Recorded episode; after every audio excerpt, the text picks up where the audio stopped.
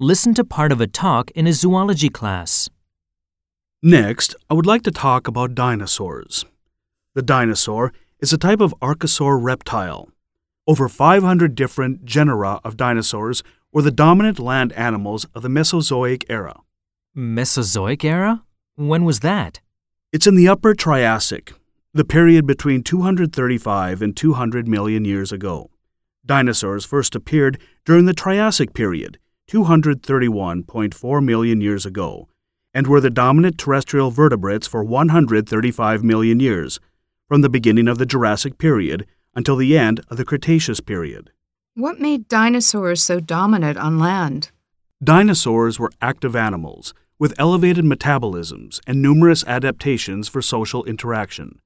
They had an upright posture with the legs underneath their bodies. These features also had a lot to do with their active lifestyles. I will discuss that later. I understand, but were there any other physical features? Well, the discovery of primitive pre dinosaur types in Middle Triassic strata supports this view. Analysis of their fossils suggests that the animals were indeed small bipedal predators. Bipedal.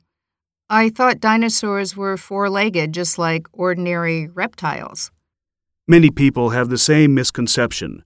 One of the first nearly complete bipedal dinosaur skeletons was found in England in 1834. This was a revolutionary discovery because most scientists then believed dinosaurs walked on four feet, like other lizards. Interesting. Professor, I have a question. What other characteristics made dinosaurs so active? Usually, reptiles are cold blooded animals. Those animals don't move much because their activity depends on temperatures in the surroundings. That is a good point. Surprisingly, small dinosaurs were believed to be warm blooded in the 1960s. However, it is still uncertain whether all small dinosaurs, or even all dinosaurs, were warm blooded. But it is now certain from fossils discovered in China that small dinosaurs had feathers. This suggests that they were not cold blooded reptiles, but warm blooded creatures, and that the origin of birds can be traced to a line of small dinosaurs. Whether the animal is warm blooded or not is not an important factor of activeness. And feathers has something to do with it, right? Right. Warm blooded animals have a high metabolic rate. They can be more active for a longer time than animals that depend on the environment for heating. Moreover, the fact that warm blooded dinosaurs were insulated by feathers led scientists to believe that they were more active and faster runners than previously thought.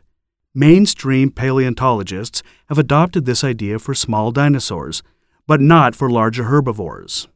I see. By the way, when and how did the dinosaurs die out? The more I hear the story of dinosaurs, the stronger animals I come to think they were. I heard it was because of sudden climate changes. That's right. Dinosaurs saw their sudden mass extinction, called Cretaceous Tertiary extinction, 65 million years ago. The extinctions at the end of the Cretaceous era are believed to have been caused by one or more catastrophic events, such as massive asteroid or meteorite impacts or increased volcanic activity. Several impacts created craters like the ones in the Deccan Traps in India. These geological events may have reduced sunlight and hinder photosynthesis, leading to a massive disruption in Earth's ecology.